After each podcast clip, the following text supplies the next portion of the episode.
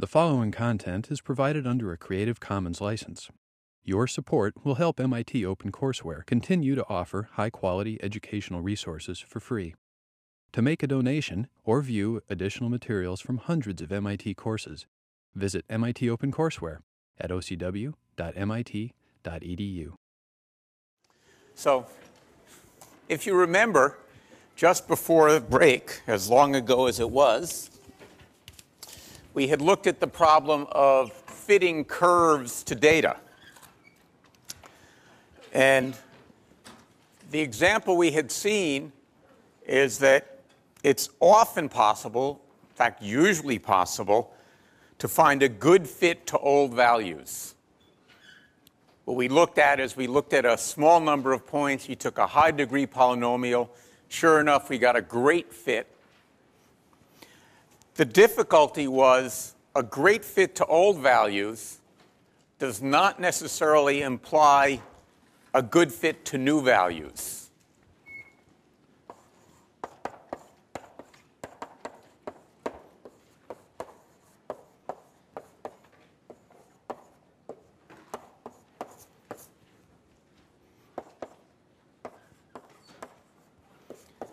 And in general, that's somewhat worrisome.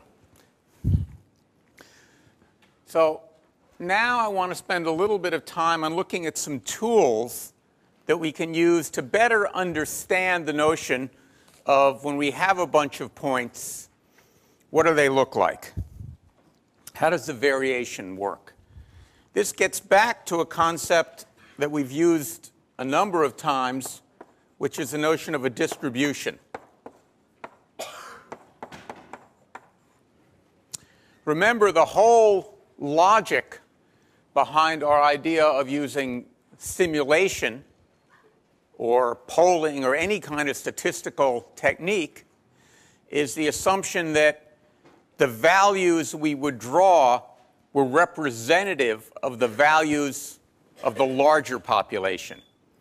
We're sampling some subset of the population, and we're assuming that that sample is representative of the greater population. We talked about several different issues related to that.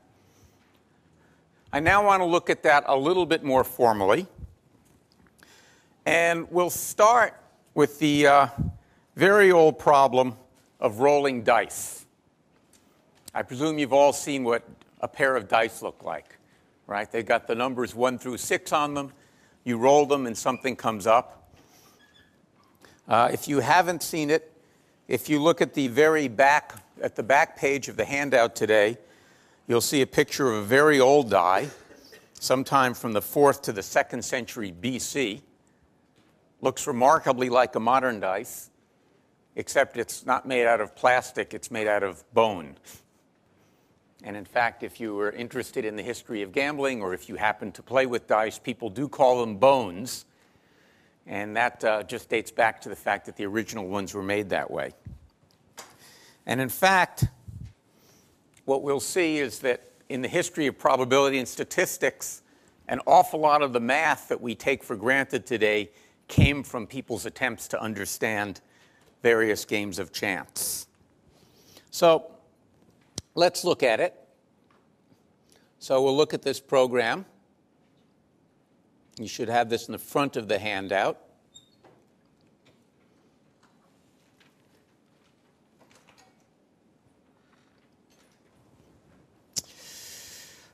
So I'm going to start with a fair dice.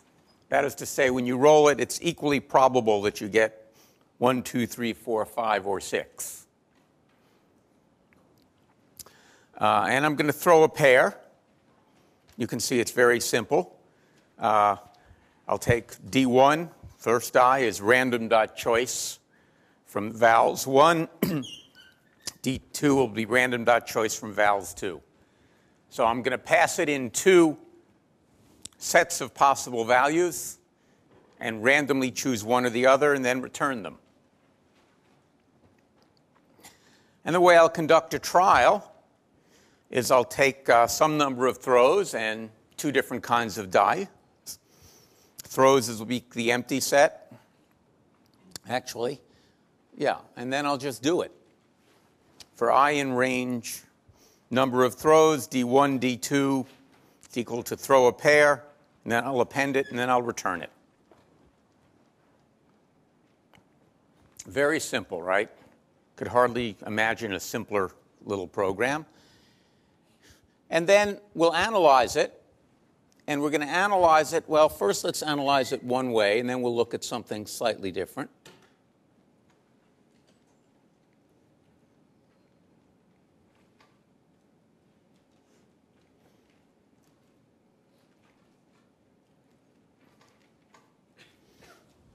I'm going to conduct some number of trials with two fair die. Then I'm going to make a histogram. Since I happen to know that there are only eleven possible values, uh, I'll make eleven bins. Um, you may not have seen this locution here, pylab.x ticks. That's telling it where to put the markers on the x-axis and what they should be, in this case two through twelve, and then I'll label it. So let's run this program.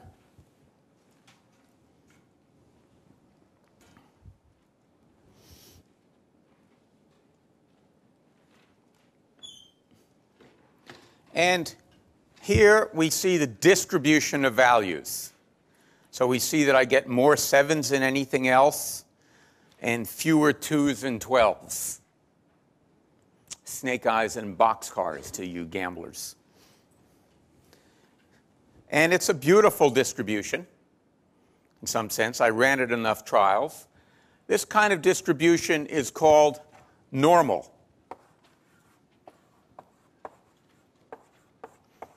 Also sometimes called Gaussian, after the mathematician Gauss.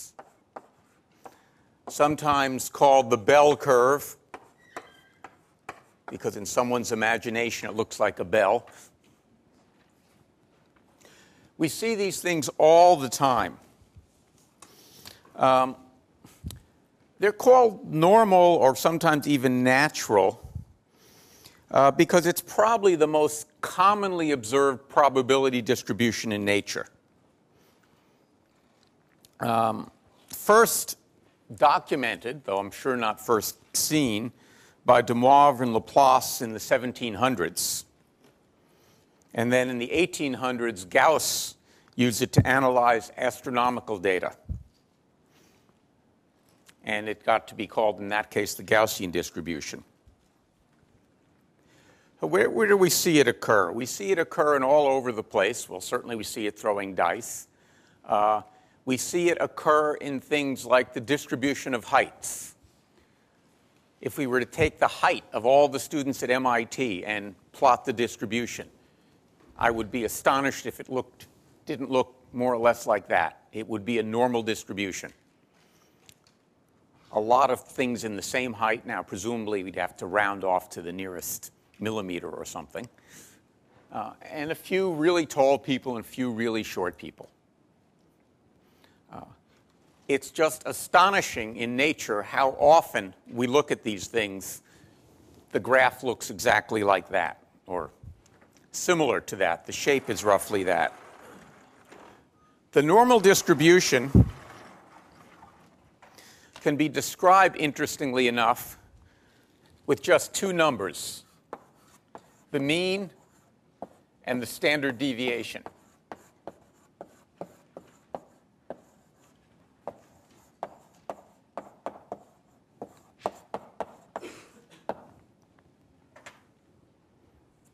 So if I give you those two numbers, you can draw that curve. Now, you might not be able to label, or you couldn't label the axes, because how would you know how many trials I did, right? Whether I did one hundred or one thousand or a million. But the shape would always be the same.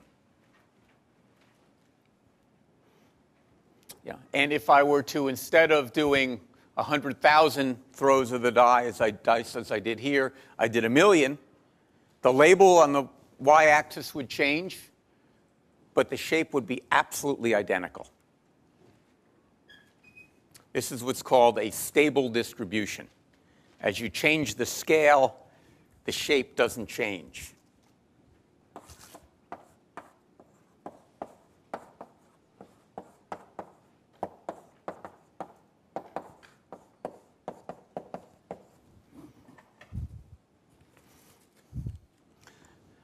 So the mean tells us where it's centered, and the standard deviation basically is a measure of statistical dispersion.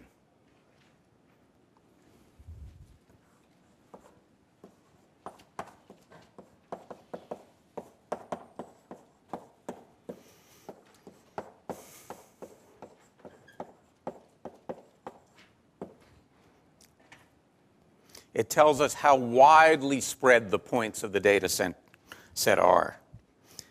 If many points are going to be very close to the mean, then the standard deviation is what? Big or small? Pardon? Small. If they're spread out and it's kind of a flat bell, then the standard deviation will be large. And I'm sure you've all seen standard deviations. We give exams and we say, here's the mean, here's the standard deviation. And the notion is that's trying to tell you what the average score was and how spread out they are. Now, as it happens, rarely do we have exams that actually fall on a bell curve like this.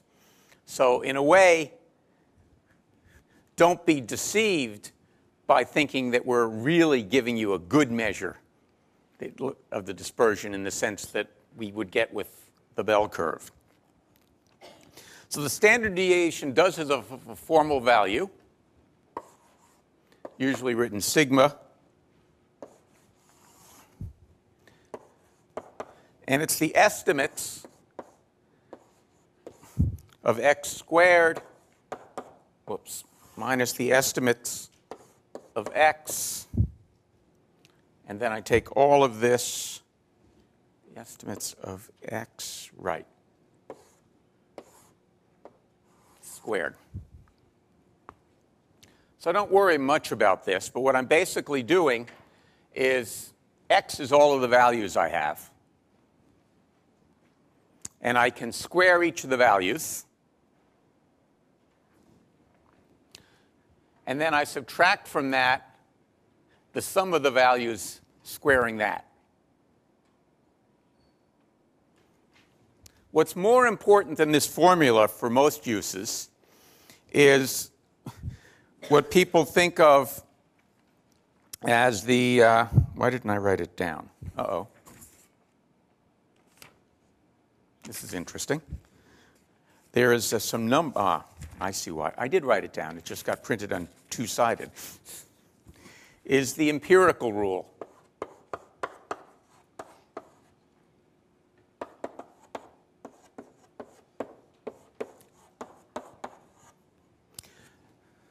And this applies for normal distributions.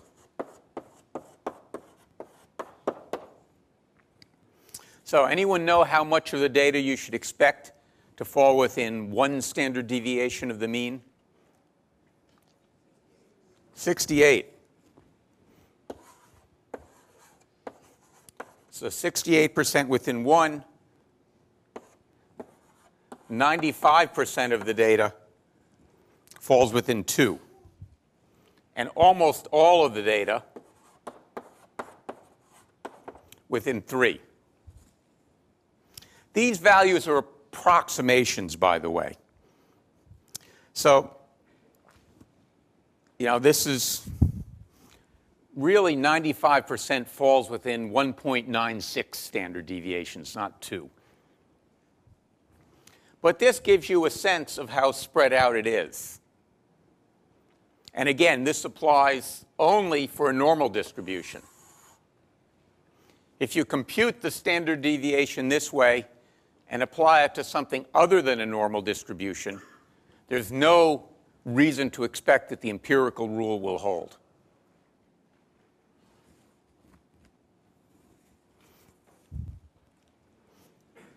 Okay? People with me on this? It's amazing to me how many people in society talk about standard deviations without actually knowing what they are. And there's another way to look at the same data, or almost the same data. Since it's a random experiment, it won't be exactly the same.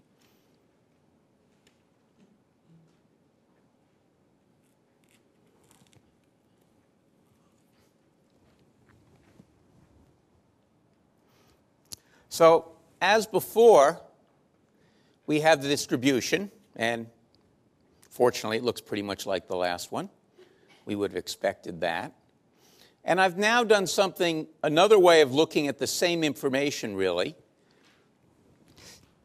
is I've printed, I've plotted the probabilities of different values. So we can see here that the probability of getting a seven is uh, about zero point one seven, or something like that. Now, since I threw one hundred thousand die, it's not surprising that the probability of zero point one seven looks about the same as seventeen thousand over here. But it's just a different way of looking at things. Right? Had I thrown some different number, it might have been harder to visualize what the probability distribution looked like. But we often do talk about that. How probable is a certain value?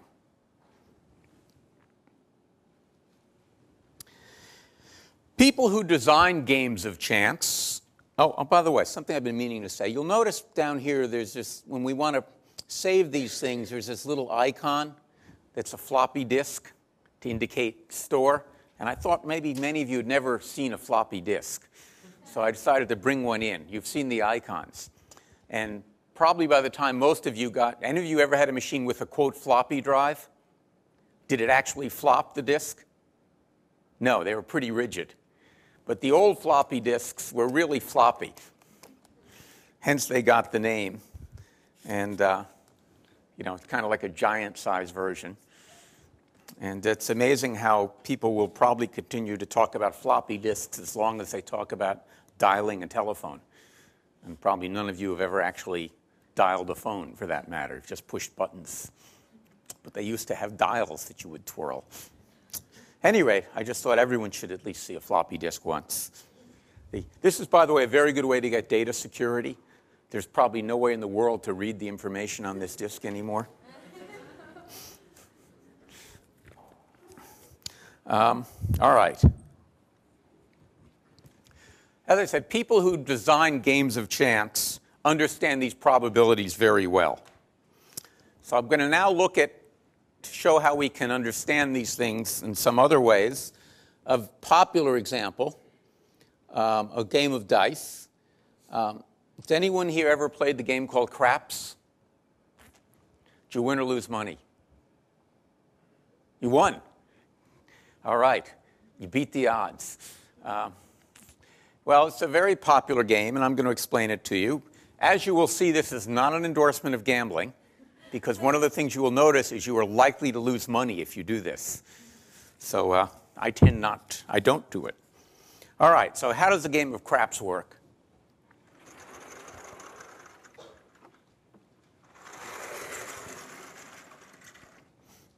You start by rolling two dice. Um, if you get a seven or an eleven, the roller, we'll call that the shooter, uh, you win. If you get a two, a three, or a twelve, you lose. I'm assuming here this, you're betting what's called the pass line. There are different ways to bet. This is the most common way to bet. We'll just deal with that. If it's not any of these, what you get is otherwise the number becomes the, what's called the point.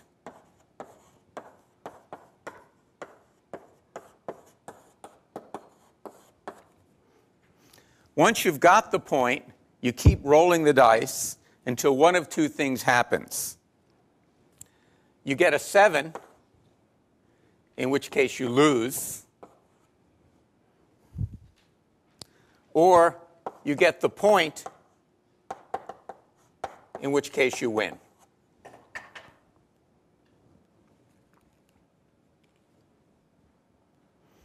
So it's a pretty simple game. Uh, very popular game.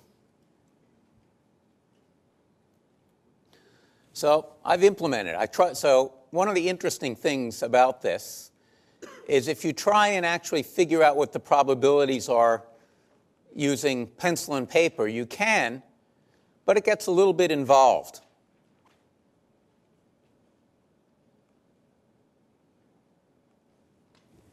Gets involved because you have to say, all right, what are the odds of winning or losing on the first throw?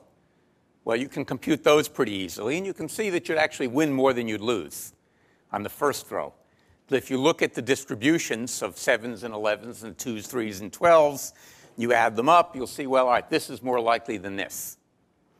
But then you say, suppose I don't get those, what's the likelihood of getting each other possible point value?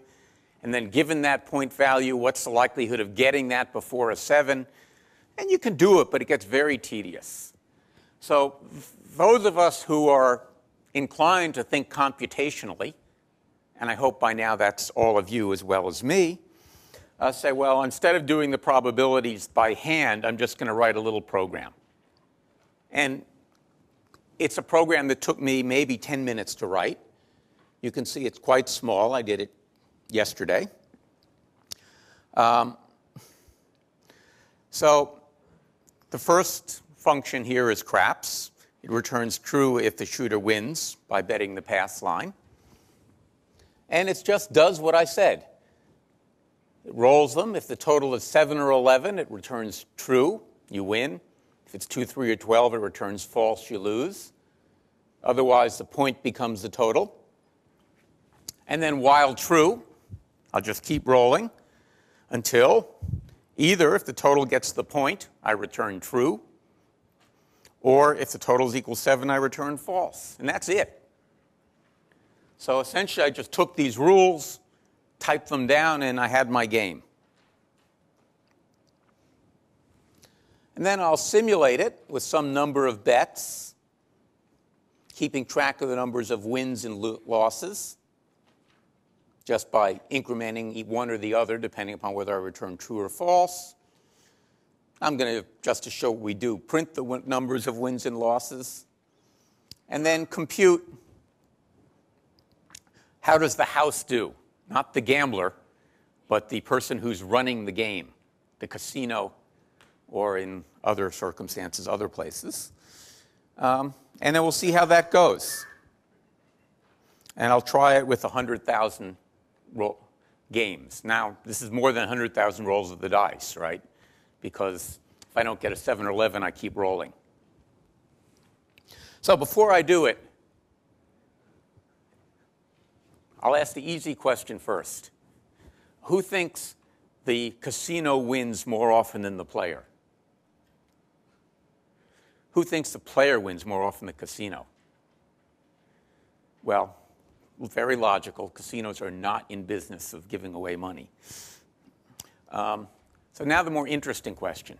How steep do you think the odds are in the house's favor? Anyone want to guess? Actually pretty thin. Let's run it and see.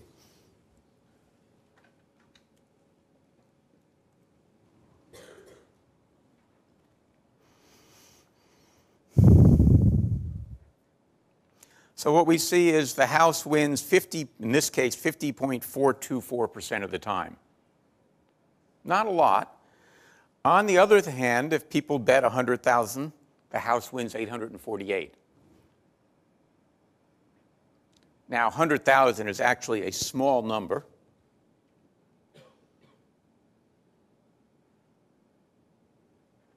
Let's get rid of these. I should have gotten rid of these figures. You don't need to see them every time.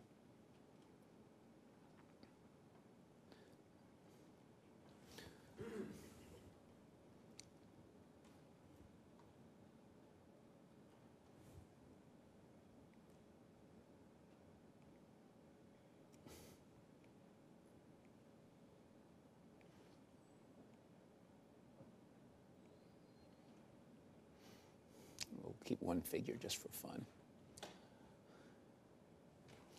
Let's try it again.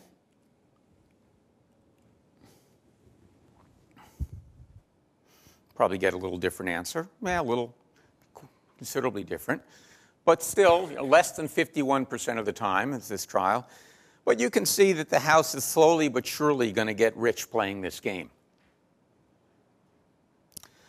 Now, let's ask the other interesting question. Just for fun, suppose we want to cheat. Now, I realize none of you would ever do that.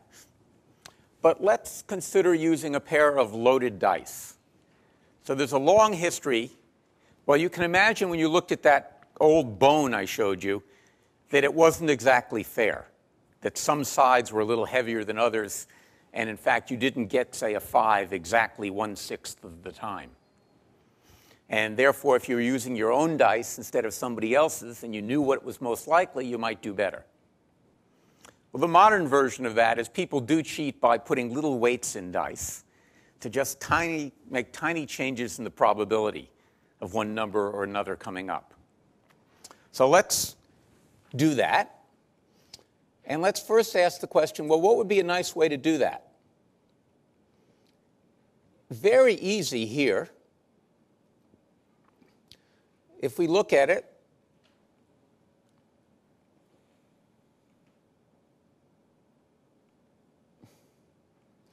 all I've done is I've changed the distribution of values. So instead of here being one, two, three, four, five, and six, it's one, two, three, four, five, five, and six. I've snuck in an extra five on one of the two dice.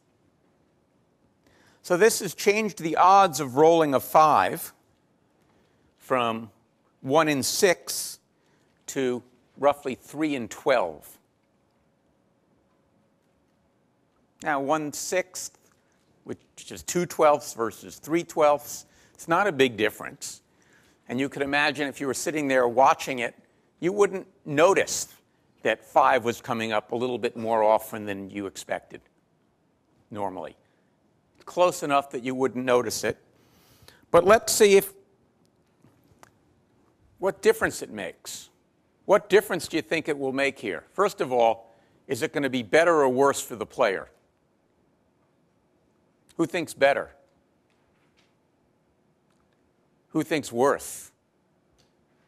Who thinks they haven't a clue? All right, we have an honest man.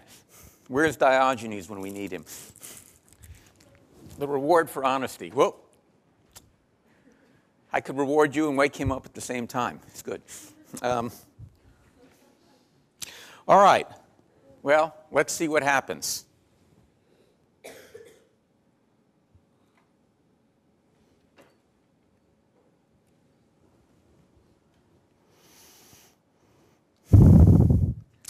All right. So suddenly, the odds have swung in favor of the player. This tiny little change has now made it likely that the player will win money instead of the house. So what's the point? The point is not that you should go out and try and cheat casinos, because you'll probably find an unpleasant consequence of that. The point is that once I've written this simulation, I can play thought experiments in a very easy way, the so-called what-if games. So what if we did this? What if we did that? And it's trivial to do those kinds of things. And that's one of the reasons we typically do try and write these simulations, so that we can experiment with things. Um, are there any other experiments people would like to perform while we're here? Any other sets of die you might like to try? So, all right. Someone give me a suggestion of something that might work in the house's favor. Suppose the casino wanted to cheat. What do you think would help them out? Yeah? Uh, increase prevalence of one instead of five. All right, so let's see if we increase the probability of one, what it does.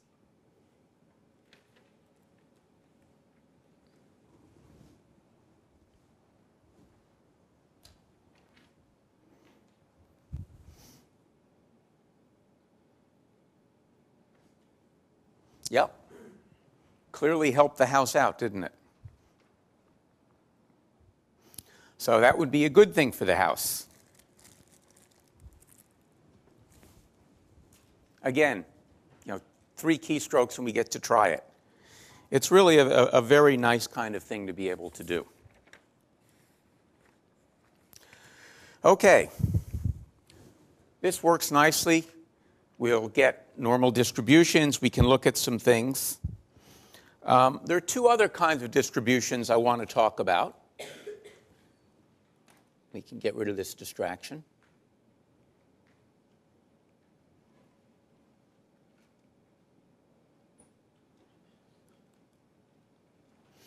As you can imagine, I played a lot with these things just because it was fun once I had it.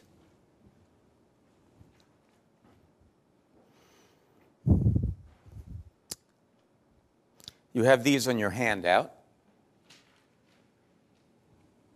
So the one on the upper right is the Gaussian or normal distribution we've been talking about. Um, as I've said earlier, quite common. We see it a lot. The upper left is what's called a, and these, by the way, all of these distributions are symmetric, just in this particular picture. How do you spell symmetric? One or two M's? I need help here. That right? Okay, thank you. And they're symmetric in the sense that if you take the mean, it looks the same on both sides of the mean. Now, in general, you can have asymmetric distributions as well. But for simplicity, we'll here look at symmetric ones. So we've seen the bell curve. On the, then on the upper left is what's called the uniform.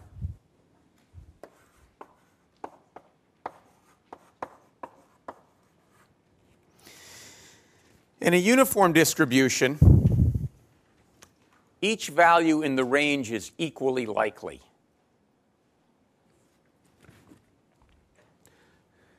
So to characterize it, you only need to give the range of values. I say the values range from zero to one hundred, and it tells me everything I know about the uniform distribution, that each value in that will occur the same number of times.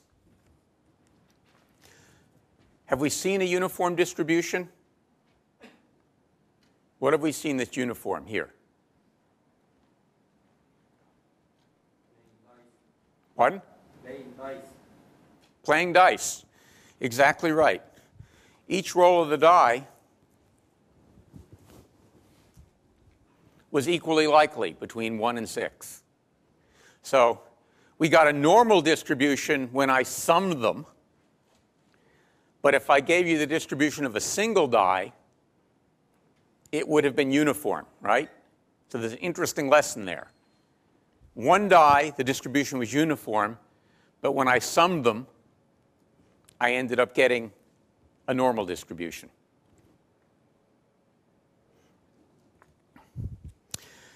So where else do we see them? Uh, in principle, lottery winners are uniformly distributed. Each number is equally likely to come up. Um, to a first approximation, birthdays are uniformly distributed, things like that. But in fact, they rarely arise in nature. You'll hardly ever run a physics experiment or a biology experiment or anything like that and come up with a uniform distribution. Nor do they arise very often in complex systems. So if you look at what happens in financial markets, none of the interesting distributions are uniform.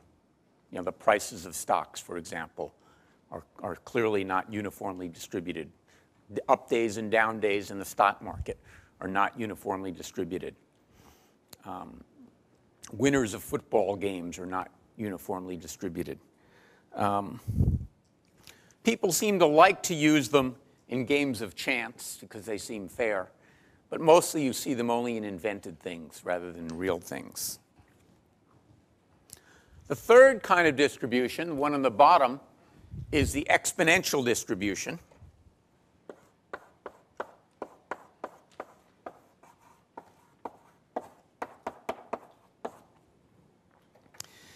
That's actually quite common in the real world. It's often used, for example, to model inter-arrival times.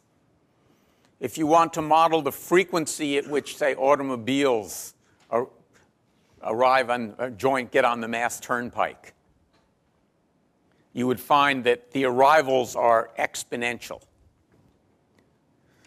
What we see with an exponential is things fall off much more steeply around the mean than with the normal distribution.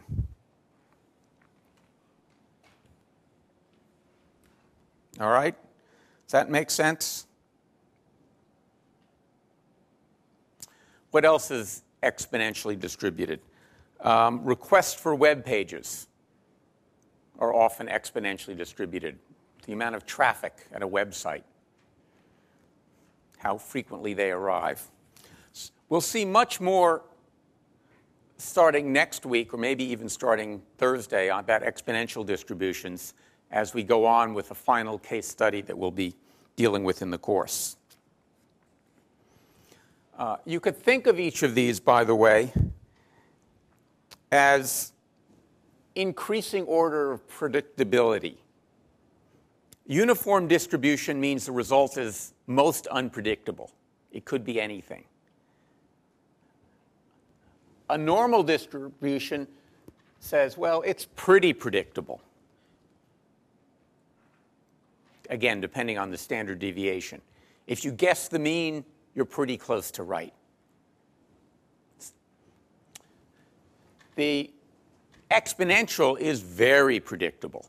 Most of the answers are right around the mean. Now, there are many other distributions. There are Pareto distributions, which have fat tails. There are fractal distributions. There are all sorts of things. Uh, we won't go into to, to those details. Now, I hope you didn't find this short excursion into statistics either too boring or too confusing. The point was not to teach you statistics, probability. We have multiple courses to do that. But to give you some tools that would help improve your intuition in thinking about data. In closing, I want to give a few words about the misuse of data, since I think we misuse data an awful lot. So, point number zero, as in the most important, is beware of people who give you properties of data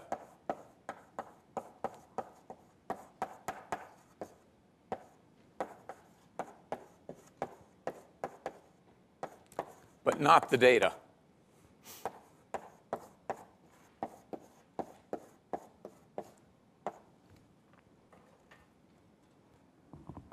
We see that sort of thing all the time, where people come in and they say, okay, uh, here it is. Here's the mean value of the quiz, and here's the standard deviation of the quiz.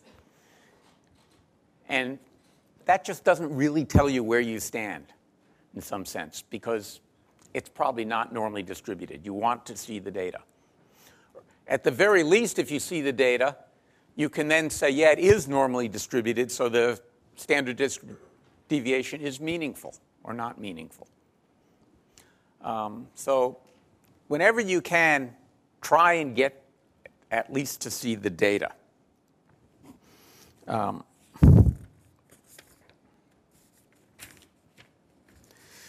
So that's one, or zero. One is, uh, well, all right. I'm going to test your Latin.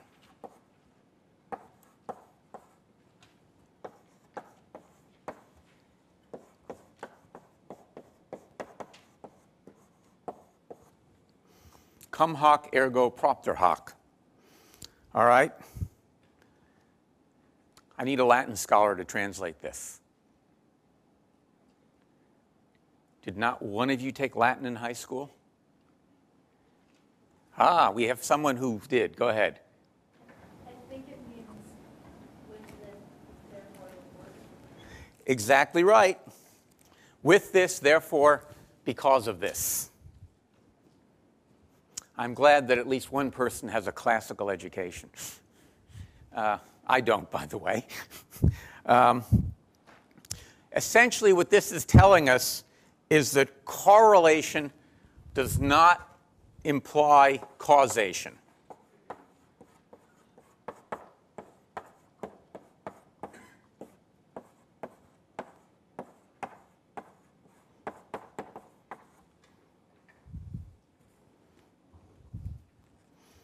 So sometimes two things go together. They both go up, they both go down. And people jump to the conclusion that one causes the other, that there's a cause and effect relationship. Uh, that is just not true. It, it, it's what's called a logical fallacy. Um, so we've seen some examples of this. Uh, and you can get into big trouble. So here's a very interesting one. Uh, there was a very widely reported epidemiological study. That's a medical study where you get statistics about large populations. And it showed that women who were taking hormone replacement therapy were found to have a lower incidence of coronary heart disease than women who didn't. This was a big study of a lot of women. This led doctors to propose that hormone replacement therapy for middle-aged women was protective against coronary heart disease. And in fact, in response to this, a large number of medical societies recommended this, and a large number of women were given this therapy. Later, controlled trials showed that, in fact, hormone replacement therapy in women caused a small and significant increase in coronary heart disease. So they had taken the fact that these were correlated, said one causes the other, made a prescription, and it turned out to be the wrong one. Now, how could this be? How could this be? It turned out that the women in the original study who were taking the hormone replacement therapy tended to be from a higher socioeconomic group than those who didn't, because the therapy was not covered by insurance, so the women who took it were wealthy. Turns out wealthy people do a lot of other things that are protective of their hearts, and therefore are in general healthier than poor people. This is not a surprise that rich people are healthier than poor people. And so, in fact, it was this th- third variable that was actually the meaningful one. This is what is called in statistics a lurking variable.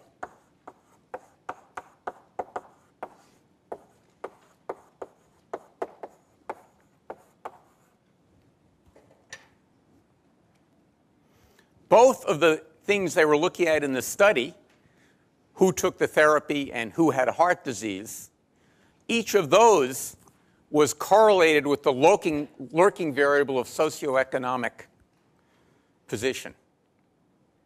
And so, in effect, there was no cause and effect relationship.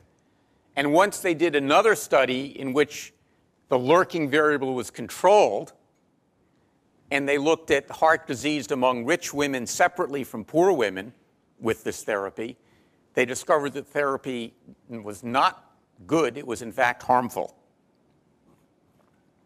So this is a very important moral to remember. When you look at correlations, don't assume cause and effect, and don't assume that there isn't a lurking variable that really is the dominant factor. So that's one statistical, a second statistical worry. Number two is beware of what's called non-response bias.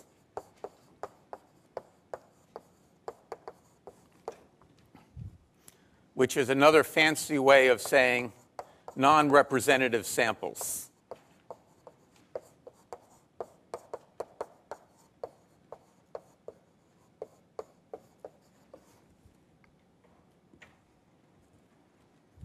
No one doing a study beyond the trivial can sample everybody or everything. And only mind readers can be sure of what they've missed. unless, of course, people choose to miss things on purpose, which you also sing. That brings me to my next anecdote.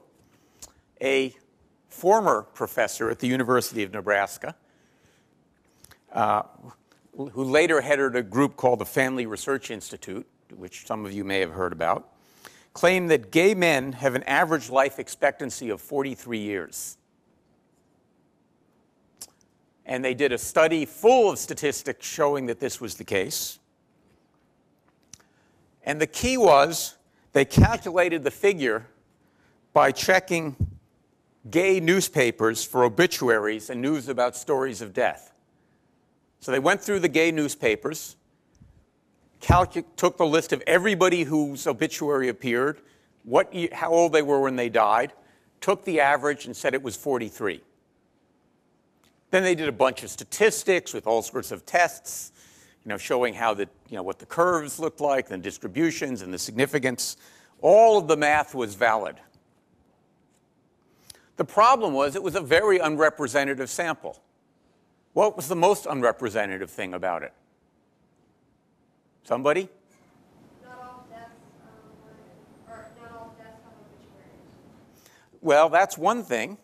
That's certainly true, but what else? Well, not all gay people are dead, right? So if you're looking at obituaries, you're in fact only getting, I'm sure that's what you were planning to say. I'm sorry. You're, you're only getting the people who are dead. So it's clearly going to make the number look smaller, right? Furthermore, you're only getting the ones that were reported in newspapers. The newspapers are typically urban rather than out in, in, in, in rural areas. So it's, it turns out it's also biased against gays who chose not to come out of the closet, and therefore they didn't appear in these. Lots of lots of things with the problems. Believe it or not, this paper was published in, in a reputable journal. Uh, and someone checked all the math, but missed the fact that all of that was irrelevant because the sample was wrong.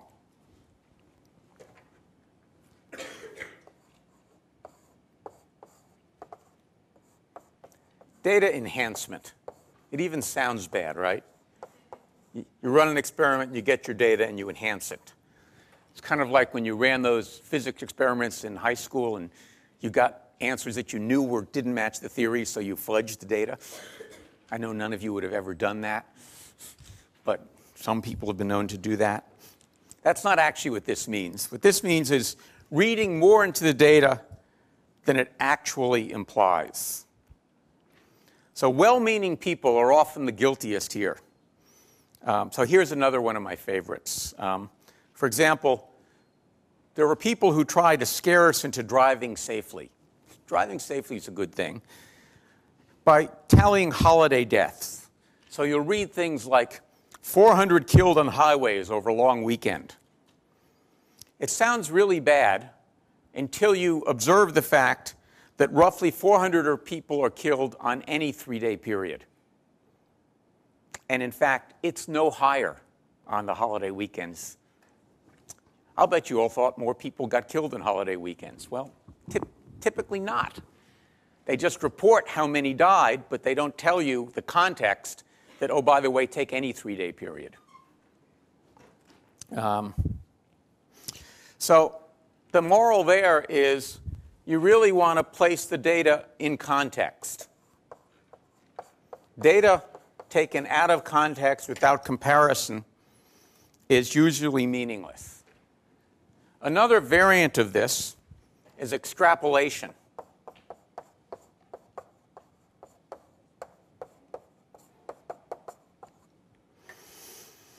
So a commonly quoted statistic.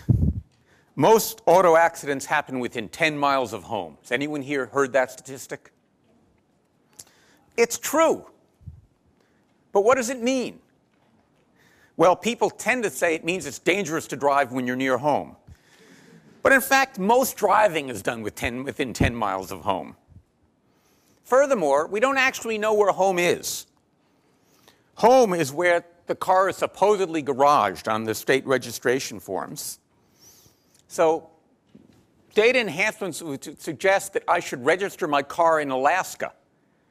And then I would never be driving within ten miles of home, and I would be much safer. Well, that's probably not a fact. Um, so there are all sorts of things on that. Um, well, I think I will come back to this, because I have a couple of more good stories, which I hate not to give you. So we'll come back on Thursday and look at a couple of more things that can go wrong with statistics.